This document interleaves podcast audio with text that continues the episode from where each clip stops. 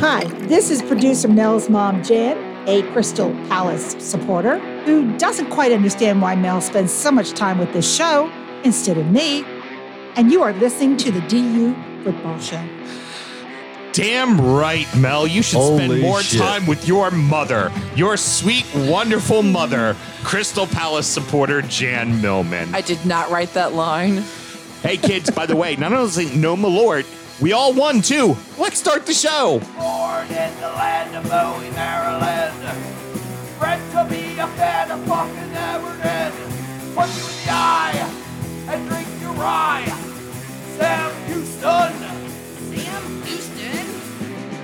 Arsenal fans have another Sam. Right day, the fucking Gooner Graham. Stump of a lord. Looks great in shorts. Sam Grammy. Sam Brown. Fucking United!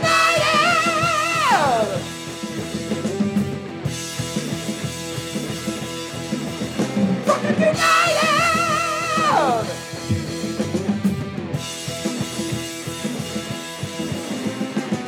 Hello and welcome to the Drunken United Football Show, a completely biased recap of the English Premier League as told by two common American schmucks. I am your host, Sam Houston, and across the way from me is the clearly excited Samuel Graham because he's also watching the football team right now. What just happened since you were throwing your arms up in the air, you lunatic? They subbed Haskins out, and uh, the the third string quarterback aired it out. Guy gets both hands on it, diving catch on the three yard line. As he hits the ground, comes out, bobbles up back into his hands, and then he just batted it away. I thought he had it, and I, I didn't see it slide out originally. I thought he had it. I was too excited. Uh, He didn't have it. All right. Well, how you doing, buddy? Just falling short all over the field. Great. Excellent, excellent. We're recording at Studio H, just outside our nation's capital. You can check us out on all podcast platforms. Please be sure to rate, subscribe, review, and share with a footballing friend. And should you want to chat with us, there is many ways that you can. Sam, tell the good people how they can get in touch.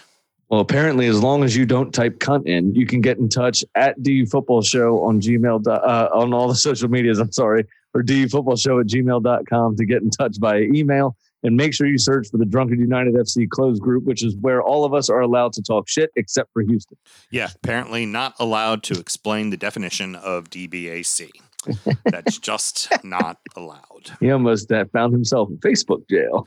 Yeah, well, and apparently my wife has all the power to delete me if she wants to from the group. The group. Be quite I- careful about your use of telling her to hit the mute button. you know, you know, might might might have to step it back a little bit, or maybe I just don't give a shit. Sam and myself will work, both work in the wine and spirit industry, and both have a deep, passionate love for all things distilled spirits. So, as the red-blooded Americans we are, we vow to have a drink in our hand throughout this show and every single show. Sam, we are starting with a whiskey from the new 2020 list of Whiskey Advocates Top 20. Why don't you go ahead and tell everybody about it? All right. So this is uh, Jeppson's Malort. I'm just kidding. 2020, get it? That Yep, year, yep. shitty. That, would should be, the top rank. That would be Uh, number one. Uh, it was not, obviously. Um, so just a little heads up. We finished out all the whiskeys we have from the 2019 list. There's still two or three that we're searching for. At this point, probably very difficult to find. I so we're starting on have an- 2020's list. I might have an inside track on number four, but that would be I have an inside track on that, so I might be able to get us that. And if I do, we'll drink it. Fine. But yes, sorry for stumbling all over you there, Mr. Graham. No problem. Uh, so in sentimental fashion, we're starting with uh, number 13, which is our boy Rob's favorite number. And uh, in honor of Arsenal's win this weekend, we started with number four, uh, number 13. Love Uh, this is Gl- Glenmorangie, 15 year old from the Cadboll estate. Um, this is exclusively aged in American bourbon uh, oak, um, which is American oak, American white oak. Uh, 43% by volume, which would make it 86 proof. Run you between 87.99 and 94.99, and this is a lovely, lovely little whiskey. It's fucking exceptional. It, It really is a is. single estate whiskey, which is not something you always see. You sometimes see single estate tequilas, You and just some- like a vineyard, yeah. just like a wine, um, all of the barley that goes into this bottle is grown on a single farm.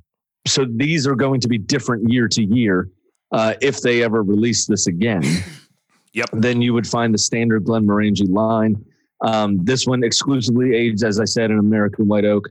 Uh, it's got a big vanilla and caramel um, up front, very light.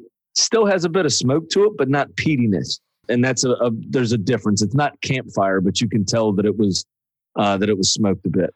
I got to tell you, Sam. Um, now this is not an easy find. Um, it's it's funny because we're doing this glass over the uh, internet. We're doing the Zoom tonight, and you happen to procure a bottle of it, and I procured a bottle of it. This is We one, actually found it the same damn day. yeah, exactly. So this is one that might I recommend to anybody. If you see it on the shelf, buy it because I don't know how long it's going to be around for. But if you are someone who does not particularly care for single malts or Scottish whiskey as a whole, this is a fantastic example of how to of how to get into a good single malt whiskey that's not going to have that peat that's going to bang you over the head. It's nice and soft. It's got all the vanilla and caramel from that American white oak.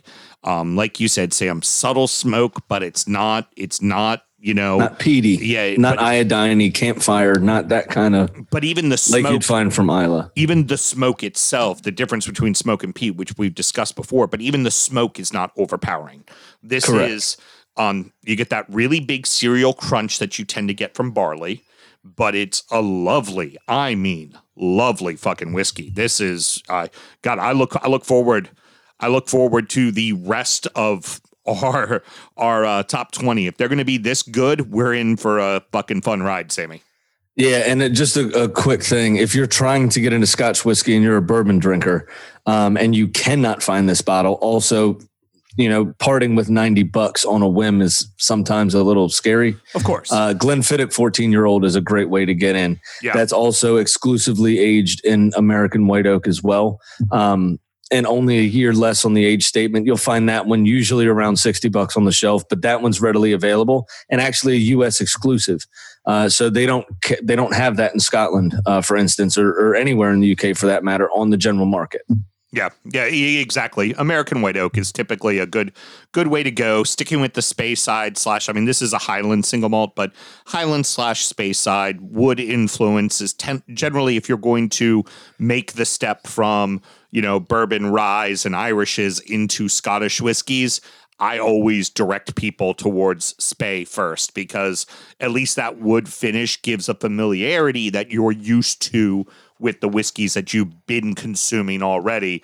Too many times I hear people be like, "Yeah, what's the first Scotch you had?" Uh, Laphroaig. I'll be like, "Who fucking hates you, man? Yeah. who fucking hates you? Like that is That's not exactly the right. first Scottish whiskey you should be putting in your mouth." I would like you to eventually try it, and it's very good, but it has its time and its place.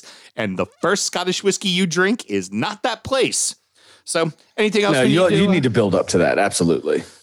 So, anything else you'd like to mention there, Sammy? Uh, make sure you drink responsibly. And because we're doing this over Zoom, I will not be. Oh, very good. Uh, probably nor will I. So, that'll allow us to cheers. Yeah, that uh, worked out pretty well. I How mean, about you're that? you're cheersing yourself while I'm over here with my beer extended, going, "Toast me, Cheers me, Toast cheers me." please, Tyrant Sam." yeah. You know what? And and fitting, I'm watching football team. Also, not a touchdown, by the way. There was a hold. Oh, Uh, so damn it. turned out there was a penalty on top of it. The uh, um, funny you should say. Uh, you remember in Happy, uh, not Happy Gilmore, in um, what was Adam Sandler's football movie? My Uh, God, the longest Waterboy. yard or Waterboy. yeah. Waterboy. There's he did. Do you remember in Waterboy uh, when he did something good and was in the end zone for whatever reason, and he was like, "Slap hands, slap hands," and then everybody ran away from him? Yes. That was Mel sitting there with her beer, Slap hands, waiting slap for Houston. cheers me, cheers me. Yeah. I just remember. Mama, Vicky Vallencourt showed me my boobies, and I liked them. yes, that's what I remember. Anywho, let's get into the movie. let's get into the actual action. We did have uh, Boxing Day weekend, which gave us two days of nonstop football, which was fabulous. And why we're doing a show on Sunday night to be released on Monday? Because Monday there's more fucking games. That's Um, right. when we, you know we give you shit when you lose, Sam. We gotta go ahead and let you revel in a huge victory too to open up the show. Arsenal three, Chelsea nil. Arteta makes big changes to the lineup, and the kids fucking responded. They did. Um, I, it's really hard. I don't even know what to, to say. To be honest, it's been so long since we've tasted victory uh, in in the country. In domestic play is what I mean. Uh, they were awesome. They played with a freedom that we haven't seen them play for a number of weeks. Uh, they gave up chances. That's to be expected. They had a young squad, no uh, Gabriel uh, as well. Um, but Chelsea also took no initiative whatsoever. They managed No. just three shots on target, but they had the ball over 60% of the time. Arsenal actually more than doubled them in the shots category, and they were surprisingly clinical. And, you know, when things are going well, they go well. Bukayo Saka had a cross, found the back of the net. Yeah, Completely didn't mean that. I was I was gonna say I felt like the the goals you scored were to if you're going to use one word to describe what you guys did best in this match, opportunistic. Yeah, Lacazette got, obviously got the penalty um, uh, first to open up the scoring, and Granit Xhaka with a, a tremendous free kick.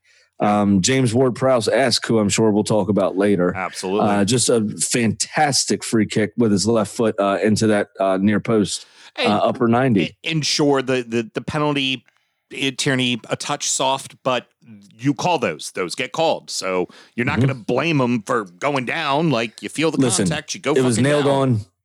Defender should have been sent off. Okay? Okay, very good. I hear you. Well, well, well said, Vanger. Well said, Vanger. Yeah, you we were definitely on the spot with that. Can you help me with this zipper, by the way? For the rager that's coming out. no, it's you, you. You have to feel really positive. Uh, you know, just seeing the team show up.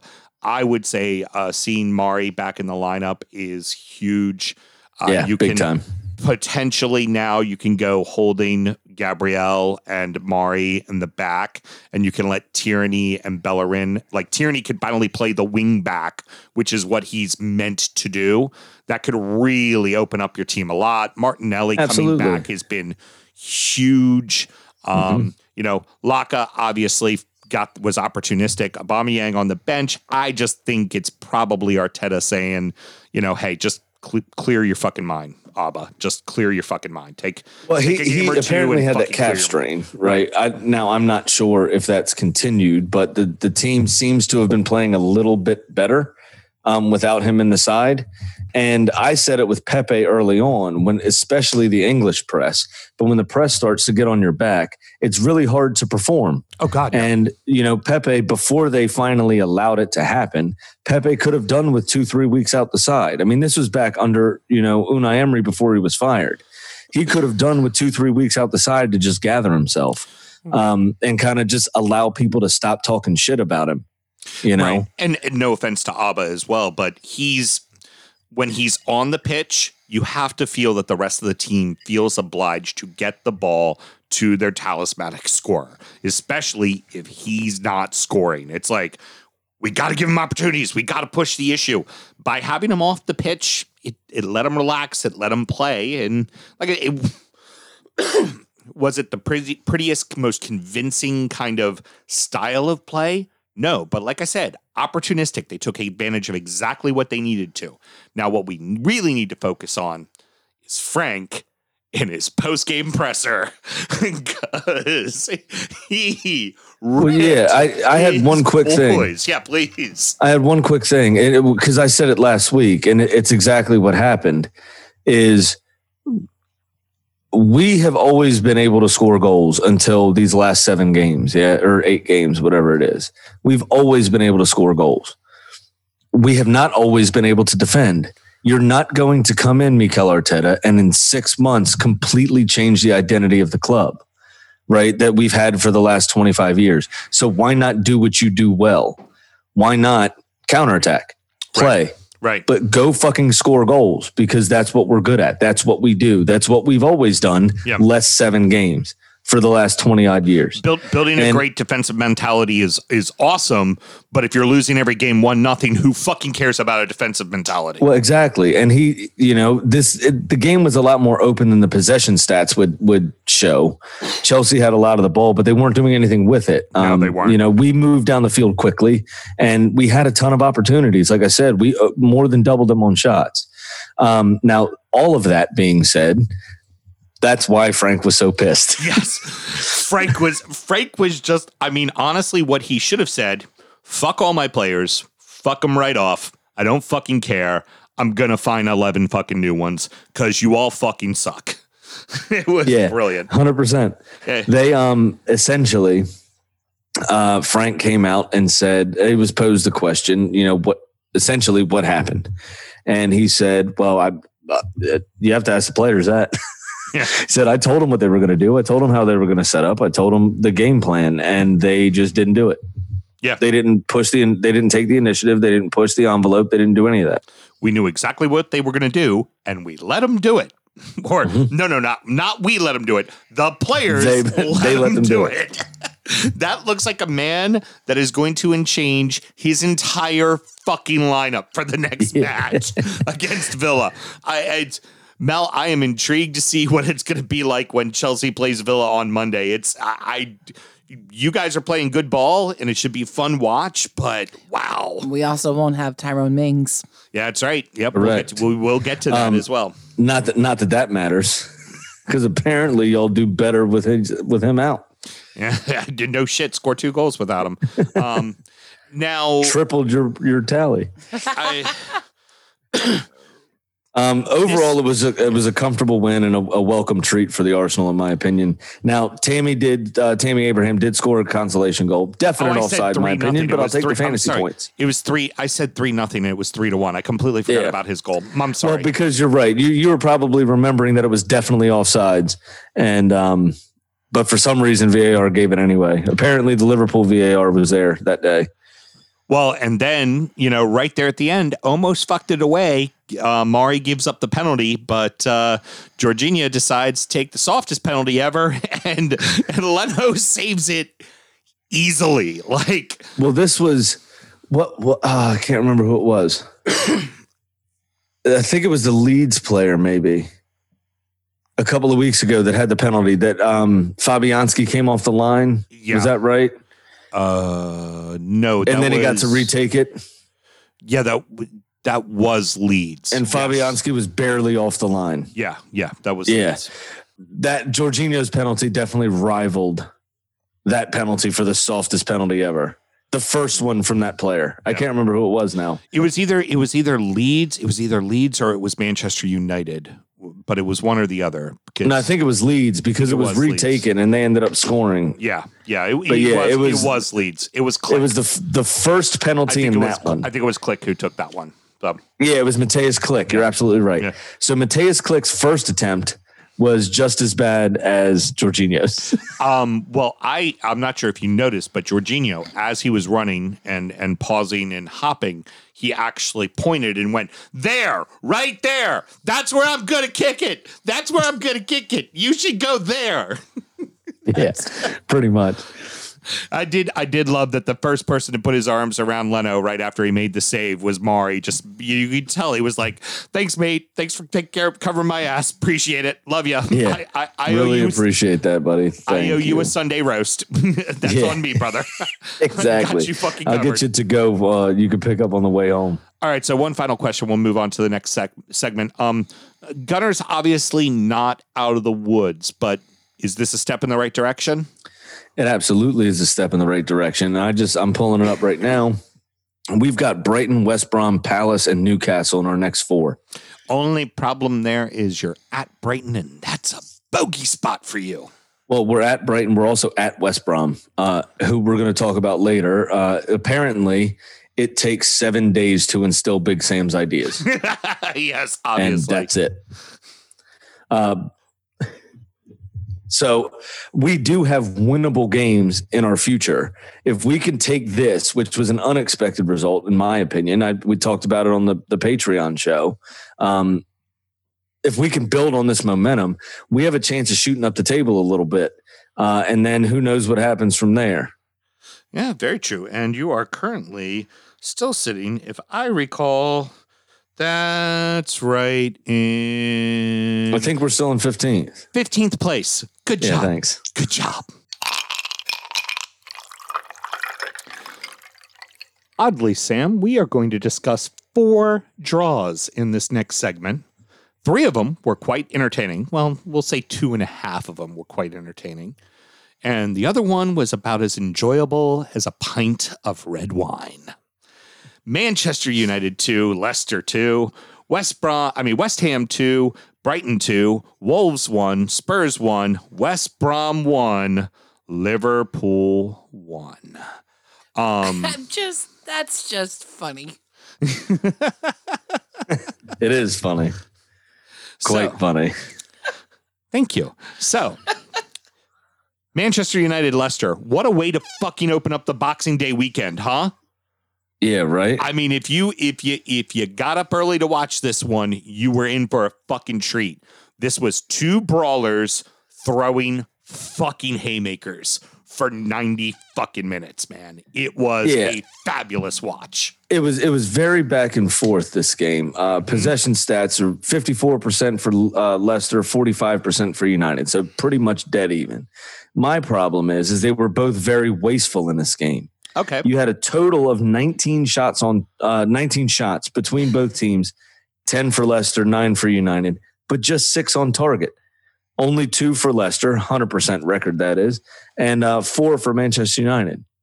So I like Marcus Rashford in my opinion, what was it 18 minutes in or something? Oh, right off the bat, the header. The header that he should have fucking put away. one of the easiest headers he'll ever have in his career. Yeah. And he completely fucked it and put it over the top. Yeah, header, and he had Schmeichel tree trunked. Schmeichel was 100%, locked, yeah. locked in. There was you could have put Because there's no reason he should have been in that space. If I was Schmeichel, I'd have been scared too. Yeah, I mean he was completely locked in. But I, but that also being said, physical as fuck game. So like, Oh, yeah. when, when That you're was getting, fun. When you're getting shots, you're not going to necessarily put them on target when all you've been doing is just getting beat like a dog the entire game. Because I mean, like I said, it was just it was haymaker after haymaker after haymaker. They those two teams came to fucking play, and it, it just again for the neutral, that was a fabulous fucking game to watch. I I thoroughly enjoyed getting up and watching it. Absolutely. 100% agree with that. Um, Marcus Rashford did make amends for that miss, though, Uh-huh. and scored with a rather fortunate touch, I think, from Bruno Fernandes. But Yeah. because it's Bruno Fernandes and the way he's been playing, you have to say that he probably meant to do it. Yeah, ev all the commentators were like, "Yes, look at that perfect opportunity where he slid into it, knowing that he was flicking it." No, he tried to wildly kick at the ball, and it just happened to fall off his foot right to fucking Rashford, Yeah. who put it in the back of the net. There was no intention in that bullshit. Stop I don't think like so either. The Yeah. I mean, that that that would be like Bukayo Saka walking out post match and being like, totally meant it. Oh yeah, I meant to throw that one up in the top corner. Yeah. that cross was, I mean, shot was totally Yeah. supposed to hit the inside of the post. Yeah, yeah. that's exactly what I was doing. yeah, that's exactly right. I uh, I agree with you. I think it was fortunate, but um, in the the cosmic leveling out of life, uh, Bruno Fernandes was quite casual on the ball, trying to nutmeg a player in his own third, and ended up giving the ball away to Harvey Barnes, who decided to go through puberty right at that moment and almost ripped the net off the back of the post. I know, Jesus Christ! What a strike. Somebody's balls dropped when he ripped that one. he was like, "Hey, pass it to me. I'm gonna shoot." Uh, so we've talked about this before. We're not whenever Manchester United sees Bruno Fernandes inside the box, one of the defenders should stop marking their man, grab Bruno, and move him outside of the 18. This now applies for 25 yards and back. If Bruno is anywhere near the goal, someone needs to grab him and just go, no, no. 50 midfield. That's where you're allowed to be and forward. Yeah. We'll get you the fucking ball. come We- back here. we would rather Rashford and Martial track back, not you. You stay up here because when you're back here, nothing goes well. It just does not go well. That's exactly right. Um, Cavani came on to change the game again. It was his movement that opened up the play for Bruno Fernandes to to exploit the space that he found, and Cavani's uh, reverse ball that found Bruno perfectly weighted, Absolutely. uh, and he he uh, he scored well. He finished very well. That was you know talent, I guess you could say. You know, especially after that original pass for the first goal, he just really showing it up again. you know what? Let's let's stop skirting around it. Bruno, is he He's a shit. Is he the new Luis Suarez? Because He's a little shit. all match he was fucking grabbing and fouling Uh-huh. hard. Finally, after about four or five fouls, finally gets a yellow card.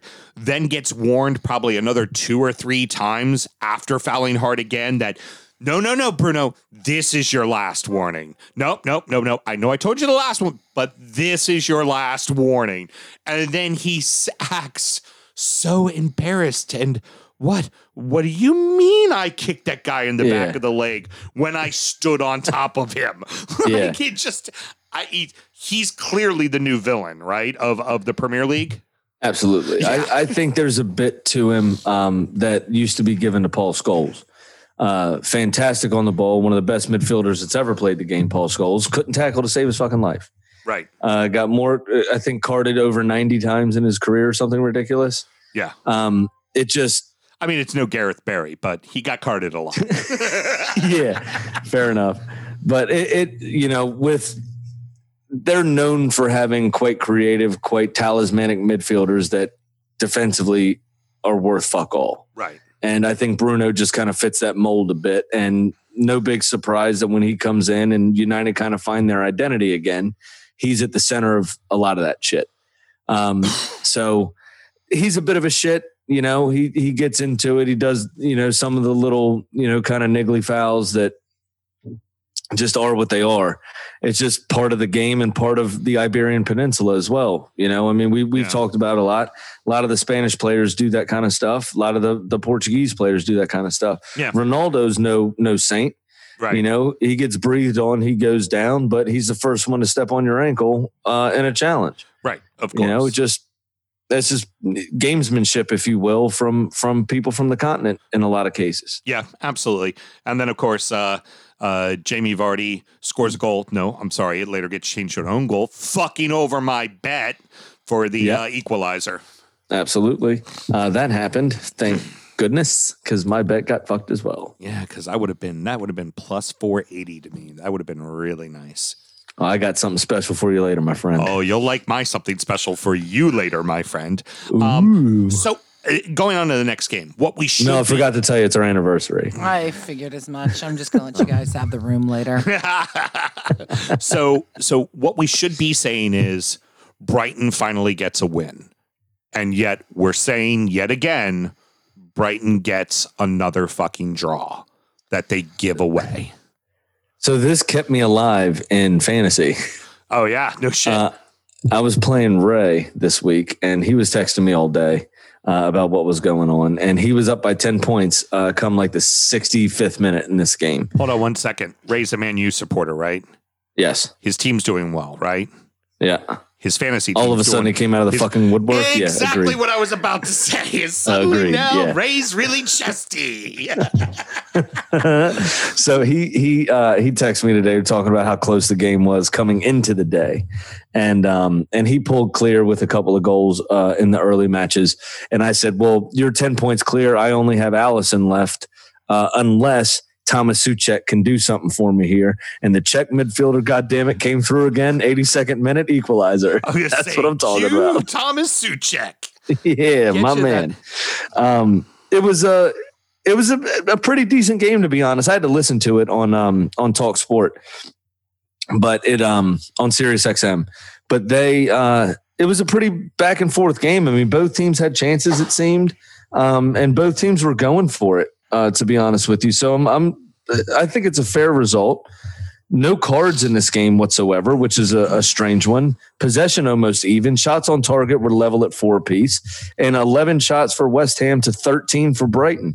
Um, So it was, you know, it was a, a fairly even back and forth game. Uh, for me, um, just kind of watching the match, Brighton seemed to have a little bit more of the force behind it. You would have West Ham would start to take control when they needed to get a goal, when they were down, and they went down twice. I think what is positive here for West Ham to take away is that you didn't play your best match and you still got a point, right? Like this is this is exactly what a David Moyes side does. I was Not just about to say that to you. This, day. this is David Moyes. Yeah, and not I your best think day, um, but you where he, what alive. he didn't. I'm sorry. Not your best day, but you stay alive. That is David Yeah. Moyes coaching to a T. I think Manchester United for him was too big and too flashy. I think Sunderland for him was too small. I know they're a big club in general, but Sunderland for him was too small of a club. But you look at where he's gotten his success, and it's at Everton and West Ham in recent history. I'd say the last five, 40 years. Yeah. West Ham are a similar sized club to Everton Yeah, that's very they fair. are working man's clubs. Uh, you know, most of the supporters of dock workers on the Thames. You have uh, Everton supporters or dock workers on the Mersey, uh, well as the Irish Sea. You have it, they're they're working man clubs with working mindsets and blue collar ideals, and David Moyes uh, bodies that perfectly. And I think he's found that balance, and he has a togetherness in this West Ham team that I now think they're going to be absolutely safe and he will not ferry them down to oblivion. Absolutely not. I think this team is probably a, a between eleventh and eighth. Like I, I think they. I, I think honestly they're a top half side. I think that's where they're going to finish. up. absolutely could be the case for sure. Yeah, uh, and uh, the other thing that I definitely want to mention was the first goal that was scored for West Ham. Uh, young gentleman by the name of uh, Johnson. He it was his first goal for for his club. He has been an academy player since age seven. I believe he is nineteen. There you go. That, was like is- that goalkeeper last season. uh, Martin, who loved him the whole, who loved him forever and ever, and and finally got the opportunity to play for him. He's an ex Millwall keeper, and then yeah, because he had to play for Millwall, even though he was a hammer. And yeah, hey, shit, I'd play for him. Tide Sign for Tottenham tomorrow if they offer me a contract. If you got to play, you'll fucking play, right? But Yeah. um, But remember, I just that moment last season when he kept that clean sheet and had four or five saves, and he ran up into the stands and hugged his dad, yeah, and I- like that kind of stuff. That's awesome. You I- you can't beat that. they started blowing the bubbles, and every guy on the sideline hugged him, and Moyes hugged him, and every player on the pitch hugged him. I mean, I'm I'm surprised Brighton players didn't come over and start hugging him. It was just it was very good, and it was a great shot too. It was a ball that got bounced around, poked back out to him, and he just curled it right up into the upper ninety on the uh, far side. Gorgeous. Excellent, excellent pedigree in his family as well. Yes. His uncle, former Manchester United player, hmm uh, defender, center back, older guy. I, I honestly I don't remember his name, but I heard the announcers talking about it. His cousin, Ledley King, the former Tottenham center back and Ah. England center back. Very good. So his uncle and his cousin were both um, England internationals and played for two quite big clubs. Excellent. So uh, going into the next match with uh, Tottenham and Wolves. I mean, I took yeah, Tottenham and Wolves. Uh, Spurs capitulate again right at the finish. They give up. They give up points at the end. This I don't, I don't even know that it's a capitulation. I th- there's not here. I'll sum up the game for you in two sentences. Tottenham score early, then play Jose ball. yeah, but Jose Ball wins one nothing. Spurs tie No. one one. But but they're Spurs, and they still can't get that out of their DNA. Just Well, absolutely bottling it. But I, I they didn't capitulate. It's just my point is is the the damn. I've I've said this stupid cliche how many times? If you allow that many chances, eventually something's going to go in. just by the law of averages, eventually something's going to go in, and it's really no fault of your own that it happens, but it does. Now, Wolves were allowed 11 shots, six on target, to Tottenham only having six and three. And Wolves only outpossessed them by 9%. Yeah, uh, great. It's like, yeah, they just have no interest in going forward after they take a lead. yeah. It was And, and until Wolves equalized, and then they took the initiative for about eight minutes, but it was garbage because they've been sitting back the whole game. From the 57th second, they sat back. yeah, and Dombele was it was a great goal. I It was a fantastic strike. I also think, though, too, people are starting to realize oh, wait, this entire machine offensively runs on Son and Kane. Mhm. So Now it's time to just eliminate them from the game, which I would credit to Wolves' defense and also Wolves' midfield. They were just like, we're just not going to give you fucking chances. We're not going to let it happen. We're just, we're going to hone in on the two of you. If, when you sub in Bergwijn, if he wants to run all the way down the field and try to score, cool, we dare you. You know, like, They we're- we're had not less than 500 passes. Yeah. I just, uh, it- I just I don't understand it from Mourinho. He's got such a, ta- and it pains me to say it. I'm trying to be objective in this, right? I mean, what I love saying it. right, What I'm about to say pains me. right. of He's course. got a very talented team, and it's failing to realize its potential because of him limiting it. Yeah. So it's Yeah. lovely. It's unfortunate because it worked earlier. It worked against Chelsea. It worked against Man City. And now it didn't work against Liverpool. It didn't work against Palace. And it didn't like work here. Like he's But here's the thing: like you say, it doesn't work against Palace. yeah. Yeah. It Yeah. it doesn't work against Wolves. Now I know Wolves are a little bit better of a proposition, but you're talking about teams that you should be two, three nil up easy. Precisely. Those are the teams that you then need to go get. Oh, is your delivery here, Sam? Because I heard the I doorbell believe it ring. is. I think that's dinner just showing up there. No, it's an Amazon package. Oh, that's lovely.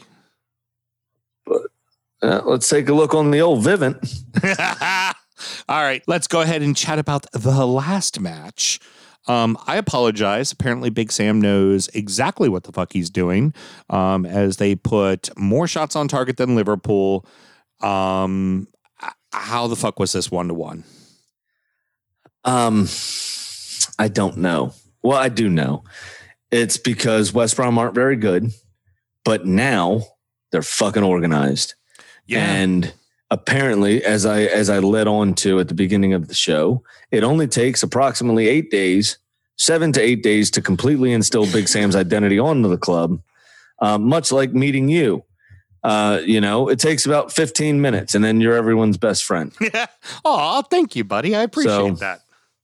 Well, but That's then you fuck it up normally after I get to know you for a bit. You normally screw it up. Well, So- then you, then you get drunk with me, and then you see behind the curtain, you're like, oh, there's so This guy's much, an asshole. There's so much wrong with him. So Yeah. much wrong. Hundred percent. But basically, that's what it is. Liverpool had damn near eighty percent of the ball. Seventy-eight point one. The Premier League app gives them just two shots on target. Uh, now, West Brom were very efficient. They only had five shots on target. Uh, I'm sorry, five shots in general. Three of them on target though, with just twenty-one percent possession, uh, and the same number of goals, obviously. Yeah. So it's it, it's Big Sam to a T. This is what they hired him for, and it's his first point. And here we go. That first game only had two days with the team. He had just gotten off the plane from Dubai. You know how that goes. Yeah. Big Sam. What's the old thing? You don't see him Monday to Thursday because he's in Dubai, but he takes the Friday training session, then he coaches on Saturday.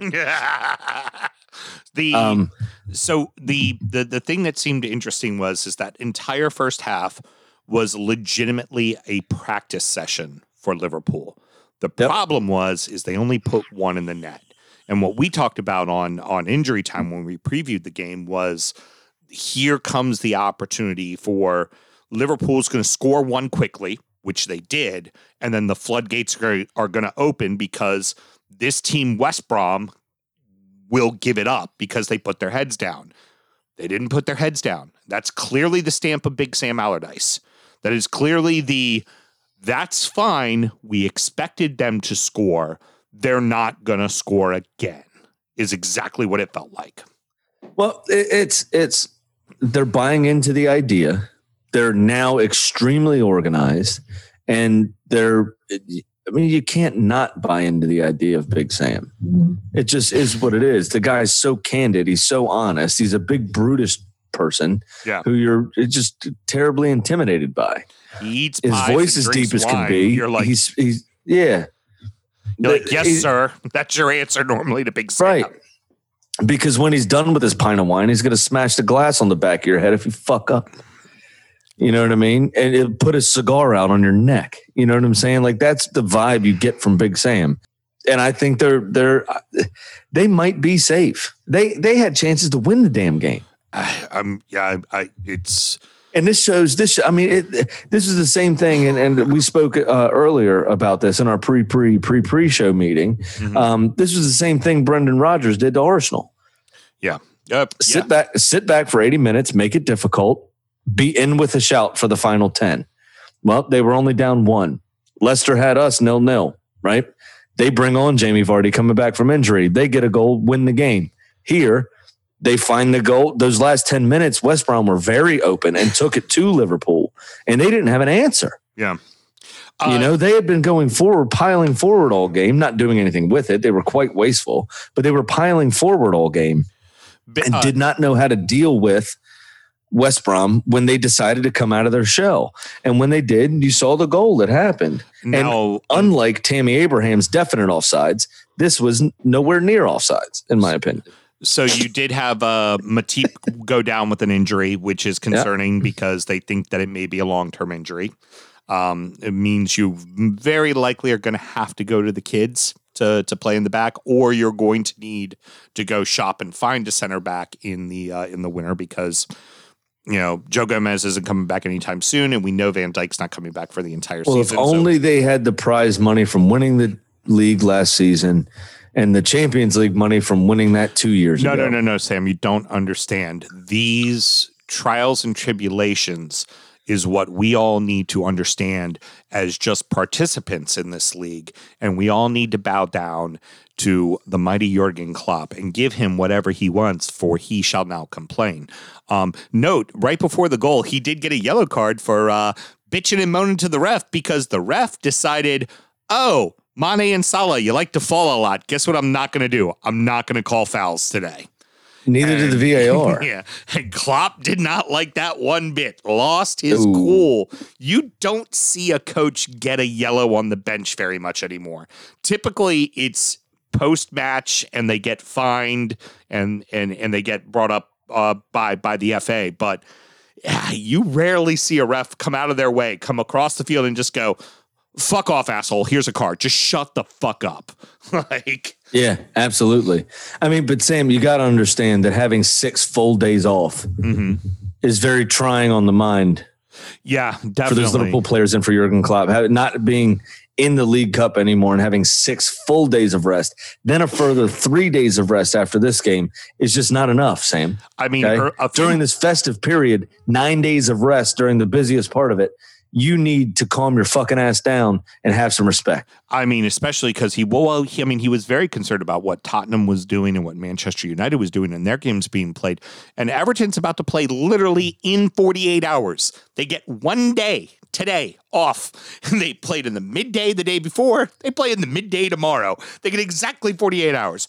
Why didn't I hear Jurgen bitching and moaning about that? I mean, that's really not fair, is it there, Sam? Well, and your four best players are out. Five even. We're missing. a You've got of fucking people. Gylfi running running rings around people, which we'll talk about shortly. Yeah. But you you've got your four best players out, and according to Mourinho, Liverpool doesn't have that many injuries, so it has to be true.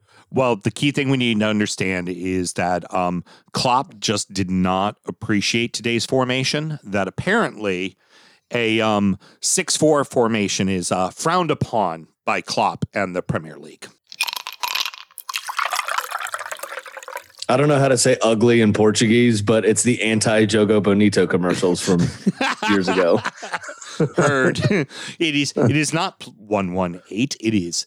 It is one ten zero zero. All right, rounding out the rest of the league, and oh, so that happened. Villa three, Palace nil, Fulham nil, Southampton nil, Man City two, Newcastle nil, Leeds one, Burnley nil, Everton one, Sheffield nil.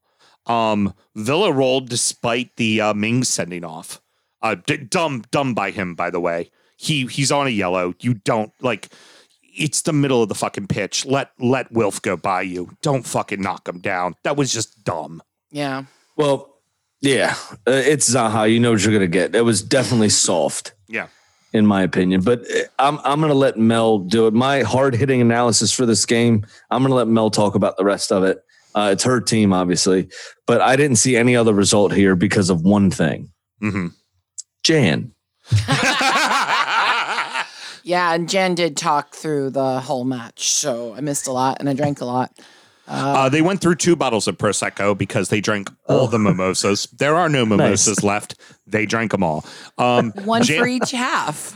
Jan uh, was doing her coloring book game on her phone and then would look up and go, We suck. Do better.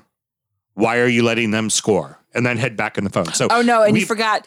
Oh great, kick it right to the goalie.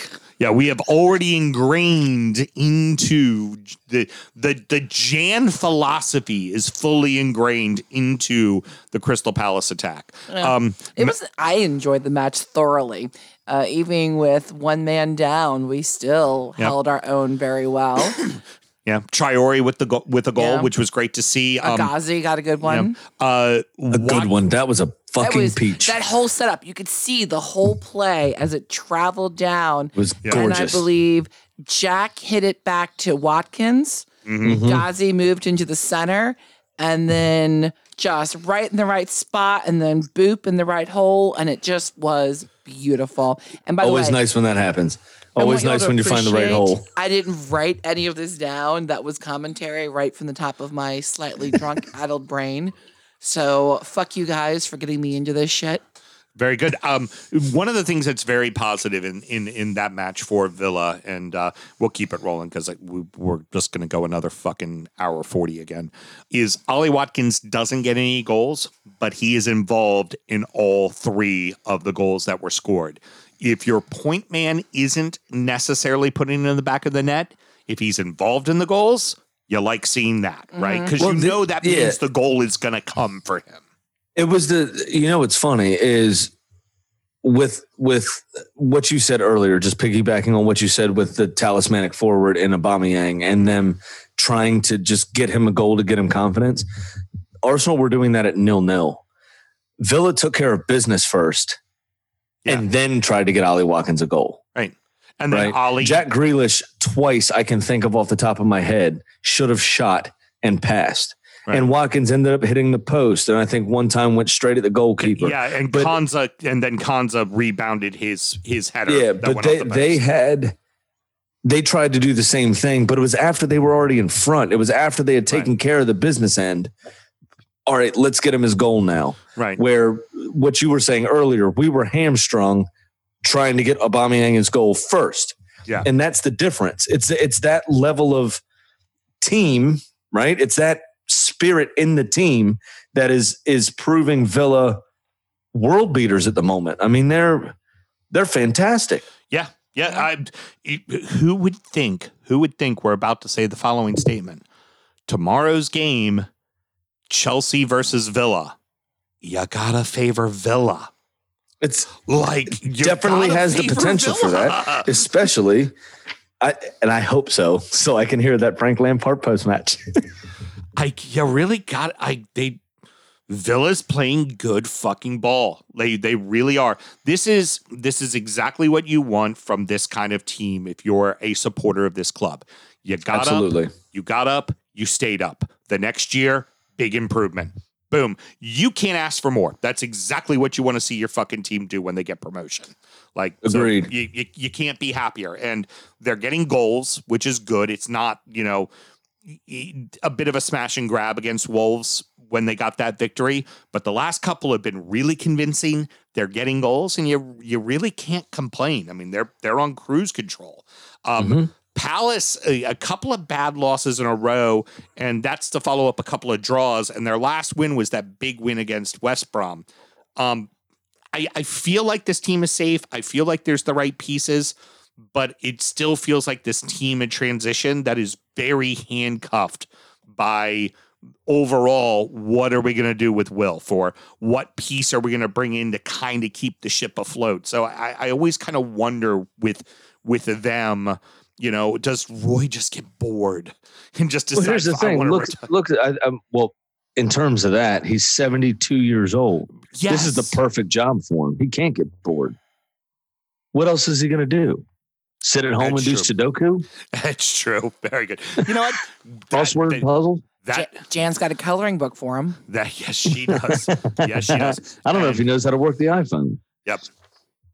Here's the thing. Here's the thing with um here's the thing with uh with Palace.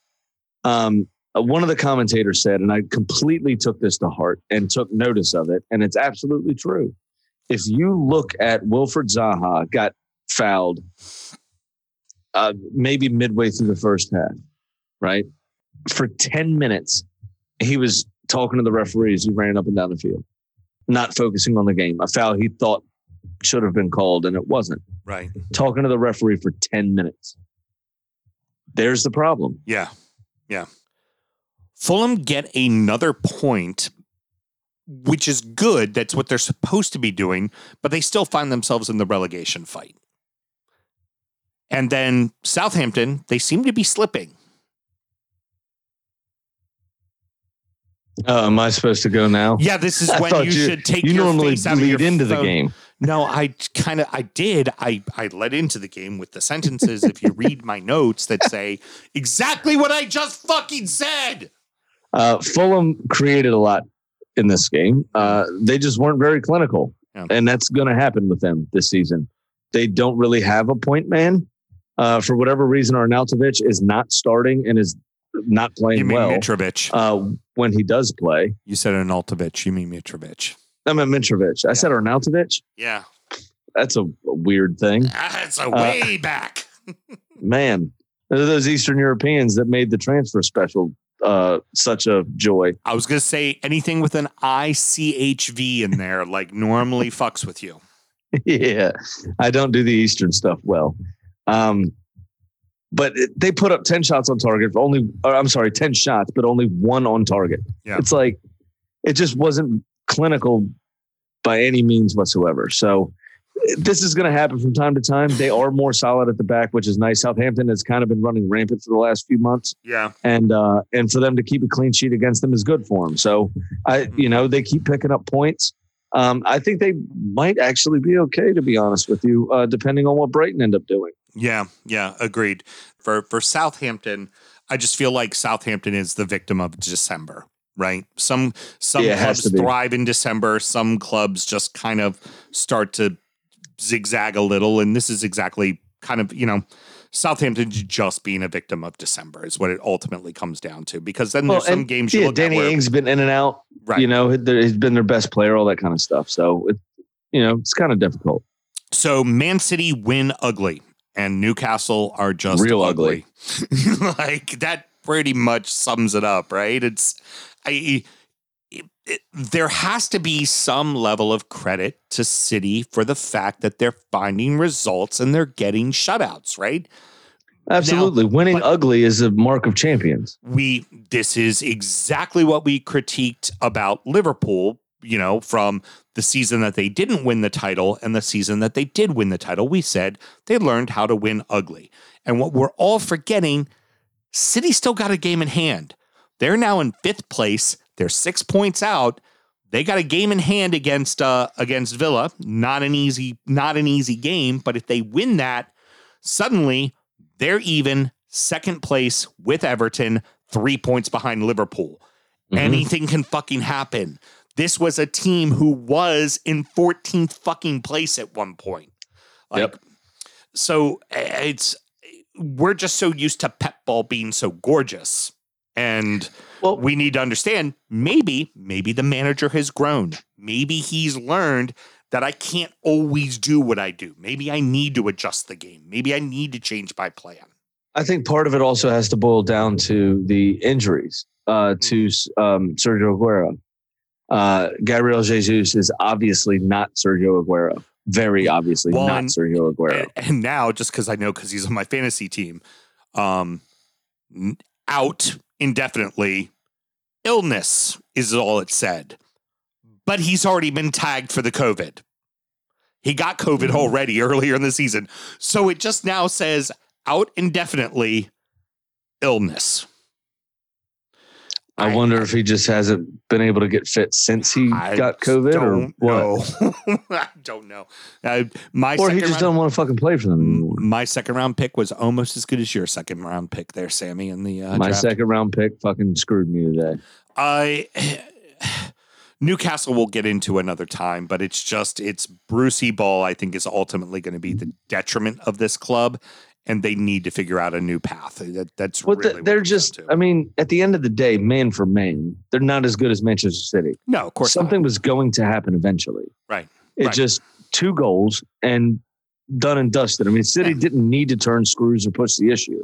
Well, this The- also could. My problem with this- City is is Raheem Sterling, Riyad Mahrez, Gabriel Jesus are not Sergio Aguero. right, You're not going to get 25 plus out of them right, a year. Right. It's not going to happen. And for somebody that's been so fit for for his entire career, really, right. in Sergio Aguero, is now they've never needed a replacement for him. do we see? well, now he's getting up there in years. He's 30, what, two now, something like that, 31, Mhm. 32.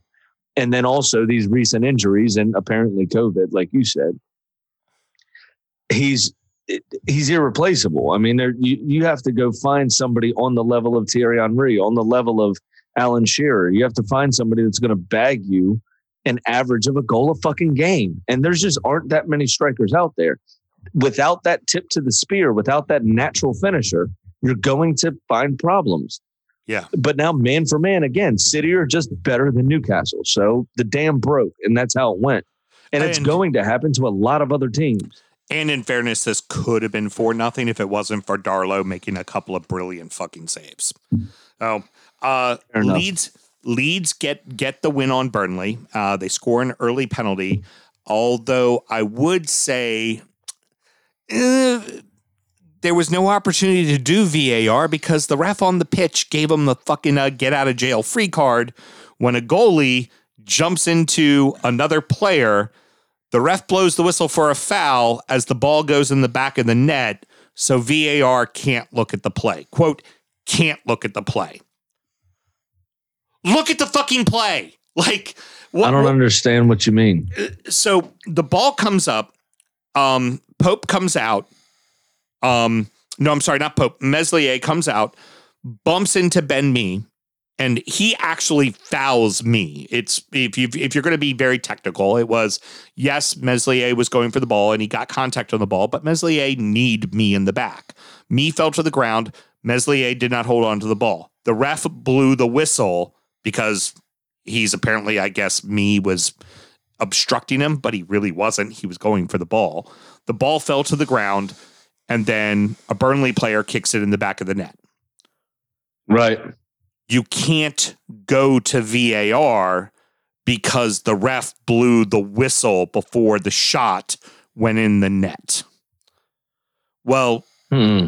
Okay. shouldn't I see what you're saying. VAR just be looking at like Because the ball ended up in the back of the net, absolutely.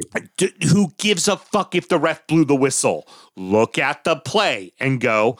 I mean, I, I hate to throw it to the NFL, but you go, by the way, we looked at the play.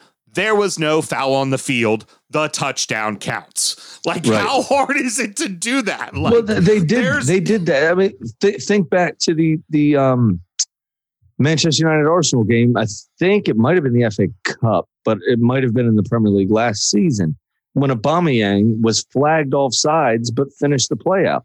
right. Well, VAR went back and said, actually, there was no offsides, even though your entire team stopped. That was your own dumbass fault.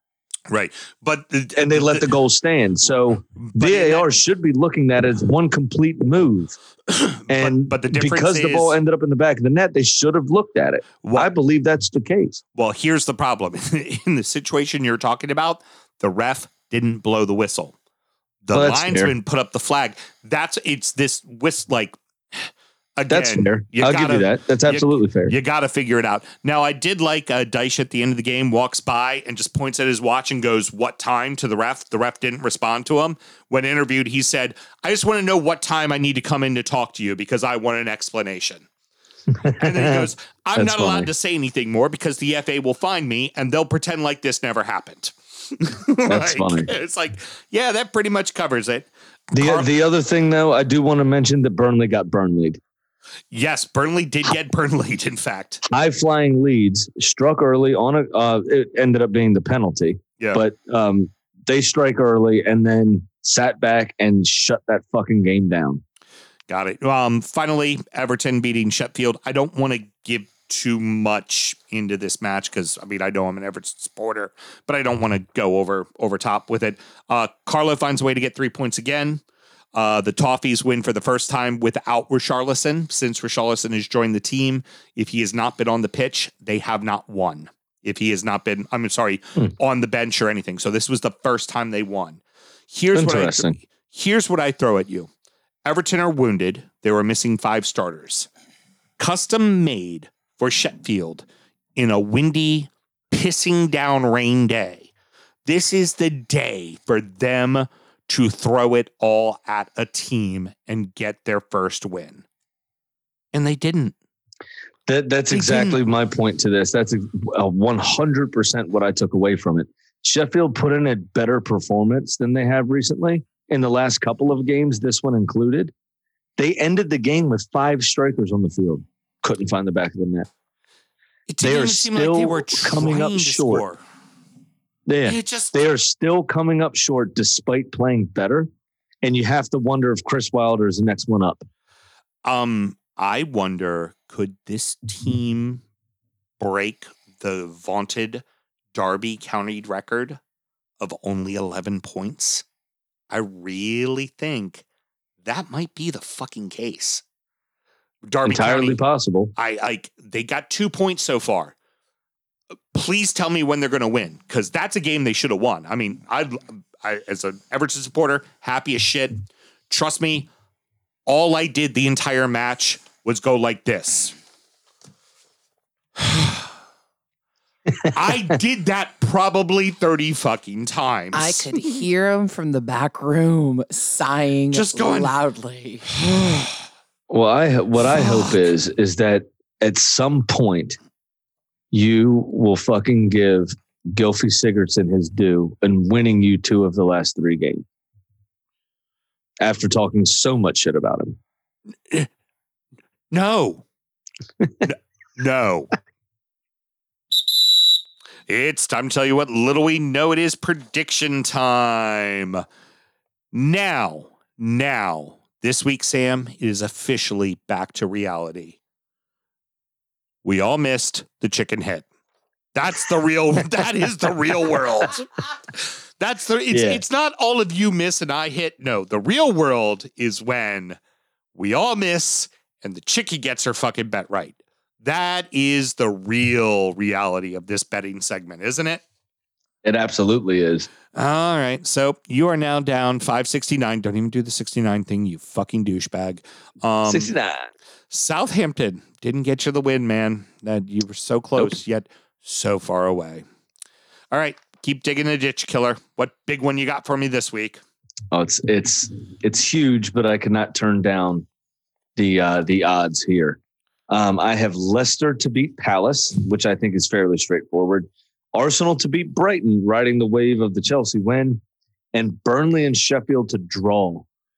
Ooh. Uh, that got me a gargantuan parlay odds of plus one thousand four hundred and nine Wow. on a one hundred dollar bet. The, and you know what, Sam? And mine almost rivals yours, by the way, on odds. Good. So that's uh, again Leicester to win over Palace, Arsenal to beat Brighton, and Burnley Sheffield to tie uh, for my bet plus fourteen oh nine. Boom, shakalaka. Excellent. Well, you know what? It's So ti- actually, in the Arsenal game, I forgot to mention this. yes. It was boom shakalaka Saka with the Very three nice. goals. All right. So let's go ahead and do it. Time for And now it's time for our degenerate gambling friend Pat's pick of the week. Patty. How you doing, Hey, how's brother? it going? Not too bad. How's, how's it going there? Uh, I mean, I mean, about as well as I can for all three of us uh, Washington football team supporters to see uh, Oh, us completely fuck off the opportunity to go to the playoffs. But next week, just got to win. Just got to win. That's all we got to Yep, do, right? yeah. Would have been nice to have a bye week, you know, or at least rest the players. But hey, If we had just beat the Giants once, yeah. Well, if, if only sake. the two times we went for it, one of them would have fucking gone through. We'd be okay. yeah, seriously.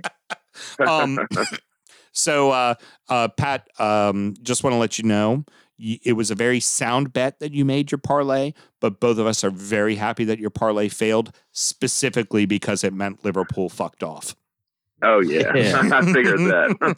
So, uh, tell us what you got for us this week. All right, well, I'm back down to minus 611. So for the mid- midweek games, I'm just uh, placing a small two game crazy parlay. Uh, Everton to win straight at plus 490 and Wolves to win straight at plus 460, which will pay on a 20. I'm just taking a $25 bet on this. Um, and Smart it play. pays out at, yeah, it just pays out at 800. I, I, I actually like that. You know what? You do a little small bet that has huge fucking odds. So if it doesn't hit, it, it costs you 25 fucking dollars. Who fucking cares? Yeah, But- exactly. But God forbid it hits. Suddenly debt's cleared. You're back in the black and the world's a better place. Oh, I know. so when he does it, he gets praised for it. When I do it, I'm a cunt. well, because you keep betting $100. He's smart enough to go, I'm going to take this as a $25 bet. Instead of No. losing 100, I'm going to lose 25 on my on a bet that I'm sure I'm probably going to lose 25 on. Yeah, but see, I would have looked at that and said, "What 800 times four? So I would have looked at that and been like, 2,400. Great odds. 100 bucks. Done. Fabulous. See, but I, I put Oh, no, that'd be 25 on it 3,200, wouldn't it? Eight times four is 32. Yeah. I'd, I'd rather regret not putting another 75 on it than for it to lose the full 100 because when you go put 100 on it it always is going to lose if you put 25 bucks on it you're just going to regret not putting the full 100 on it when it hits so Right. You'd rather you'd rather be mad at yourself for not making 2400 when you made 800 than than losing 25 instead of losing 100, right? Hey, well, I can Yeah. tell the difference between me and Pat is only one of us has no regrets tattooed on their dick, and that's me. Love it. All right. So uh Pat, we're going to do this again on uh, Wednesday night. So be ready to have something for us for the weekend, okay? all right sounds good man you guys have a good one i'll talk to you later Yeah, get yourself some rest. You got a lot of fucking absolute to fucking Uh, tomorrow, deliver. Yeah, I know easy, tomorrow's going to be Yep, um, tomorrow's going to be hell, but you know, one more week.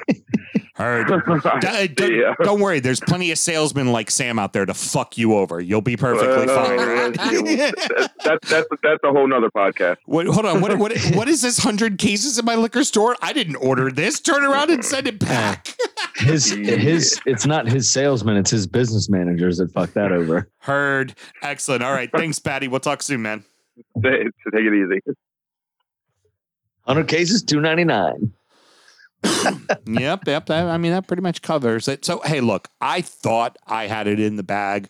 Initially, they gave Vardy the goal and then they changed it to an own goal, but the ball was going at the net. Yes, it did get deflected, but it was going at the net. And normally, the rule is if it's going at goal, the initial shot's going at goal, it should have counted.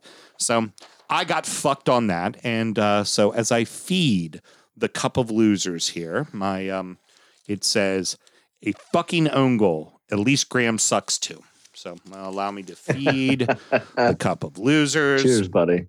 And uh, you know, so all that happens, but I'm still up $245. And when you use my tried and true system, Big Sam's Lock of the Week. I'm not sure if you're aware of this, Sam Graham, but 37.5% of the time, it works.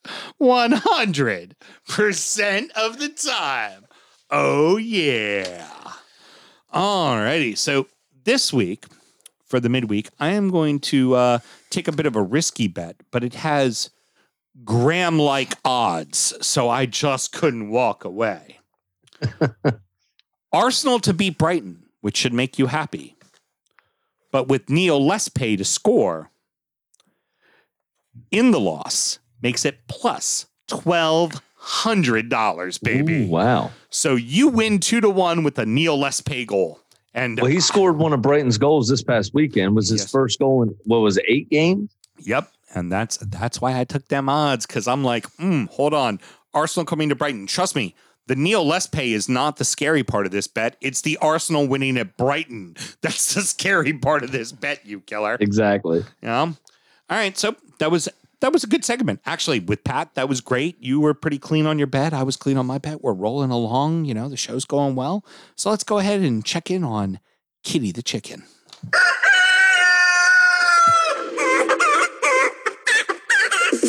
All right. So Kitty ends her losing streak with the Leeds victory and is now six and nine. So this week I gave Kitty uh, Spurs facing Fulham. So Kitty pulled out a WWE match from SummerSlam 2008. Uh, I think she found it on YouTube. Yeah. Uh, this is the one where Batista faced off with John Cena. You remember that one? That is where I believe Batista power bombed Cena twice. One of them was off the top rope as Cena jumped at him. He grabbed him in the air and power bombed him. Yeah, I believe How'd that's he do one. that? Because normally you can't see Cena. I know you can't see him. Y'all got jokes.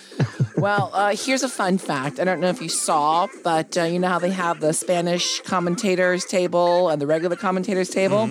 Well, on the other side of the Spanish table, it was Kitty doing commentary for the WWE's foul coverage. Brock, my God! I can't believe this. Foul coverage. This is terrible. That's right. Brock, Foul. my God! Foul coverage. Which is surprising because you Just know look what- at him in the Zoom. He's so fucking proud of himself. Do you know who Kitty's uh, favorite wrestler is? Who? Brock Lesnar. Oh no shit! Now, the boys have had their differences, but both Batista and John Cena are avid Spurs supporters. And Kitty, being a chicken, is picking Tottenham to win. All right, uh, I know there's gonna be a lot of drinking after this segment, but I just want to remind everybody when you do drink, please do so. I'm sorry, gamble. I'm gambling responsibly. Remember to gamble legally and responsibly.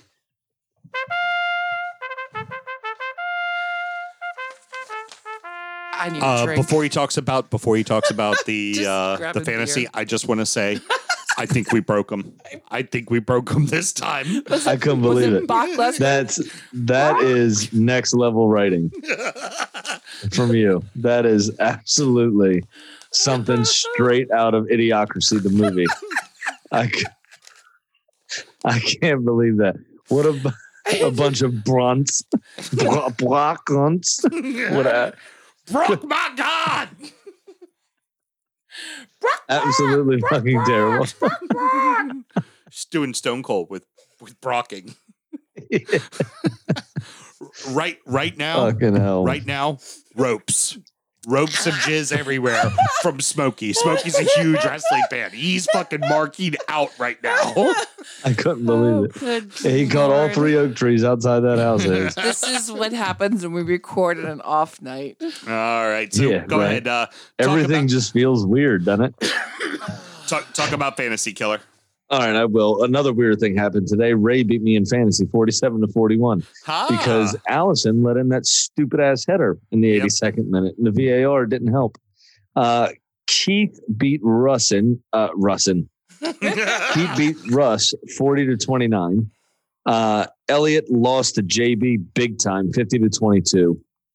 Allen took out Smokey 33 Hey, to 28. Finally, a win for uh, Allen. Kenny uh, got doubled up by Lindsay 52 to 24. Kenny got whooped. Uh, Taylor edging out Geckel 38 to 37. Uh, Chris and Houston playing out to the most exciting match of the weekend. Uh, Houston winning that 23 to 19. This is Uh, and where then Alberto uh, losing to Rob 34 to 28. this is where Gecko loses his mind because again he scores a fuck ton of points and then he sees our twenty four to nineteen and just Yeah. goes, "I'd have beat both of them. I'd have beat both of them." But So that over there, leaves there's uh, Smokey and Allen tied for the lead. Uh, Allen ahead on points uh, at 11 0 and 4. Ray up to third at 10 2 and 1. Elliot at 10 0 and 5 down to fourth. JB in fifth. Lindsay in sixth. Big Sam in seventh. Rob in eighth. Alberto in ninth. Your boy solidly mid table in 10th at 7 0 and 8. Uh, Keith in 11th. Taylor in 12th, Kenny in 13th, Chris in 14th, uh, Geckel in 15th at 4 0 and 11, but with more points than the 1, 2, 3, 4, 5, 6, 7, seven teams in front of him. uh, and then Russ uh, quarantine again, being quarantined down to the last place in the league at 3 0 and 12. Golf fits you well, Russ. Golf fits you well. It does, actually, All right, to be well, completely honest. that's going to wrap it up, boys and girls. Sammy, any parting words? No, uh, not really. Just hope everybody had a lovely Christmas uh, and is preparing to have a happy new year. Excellent. Very good. That's it. But we'll talk to you again on Wednesday for those uh, sentiments. So Yep, exactly. We're All- gonna uh, all turn good. around, turn around and do this all again Wednesday night. So, um, uh, Patreon listeners, your uh, injury time, we're gonna record that tonight. That'll be up on Monday morning, uh, both this show and uh, Patreon on Monday morning, and then we'll turn around on Wednesday when the games end. Wednesday night, we're doing a show. You'll get it all again, and uh, when we get to, we're almost approaching the FA Cup. So again, FA Cup will be a free Thursday show for everyone, and we'll preview the FA Cup and lots. There's three non-league sides that are in it, so there's so yeah, much. very fun exciting stuff there. Especially, And if you wanted to find that Patreon content, all you have to do is log on to www.patreon.com backslash DU football show and sign up to one of the top two tiers, uh, $5 and $9, because 10's too much. Uh, and you will be able to get all of that extra content. So just uh, hit that up and, um, you know, give yourself a Christmas gift for Christ's sake.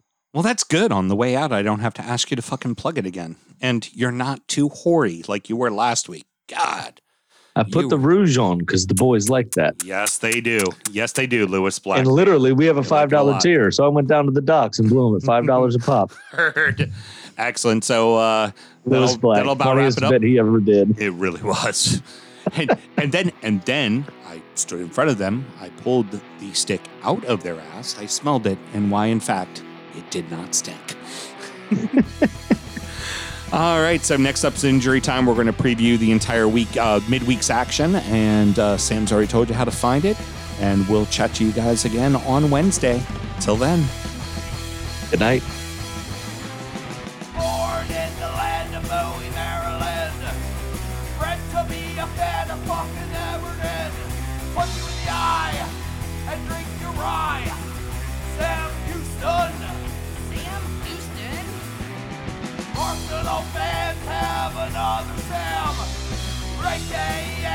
The fucking Gooner Graham. Stump of a lord. Look straight in shorts. Sam Grammy. Sam Brown. Brooklyn United!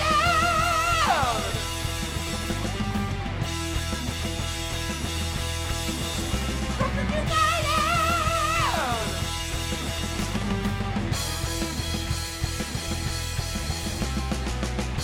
Hit the fucking mute button!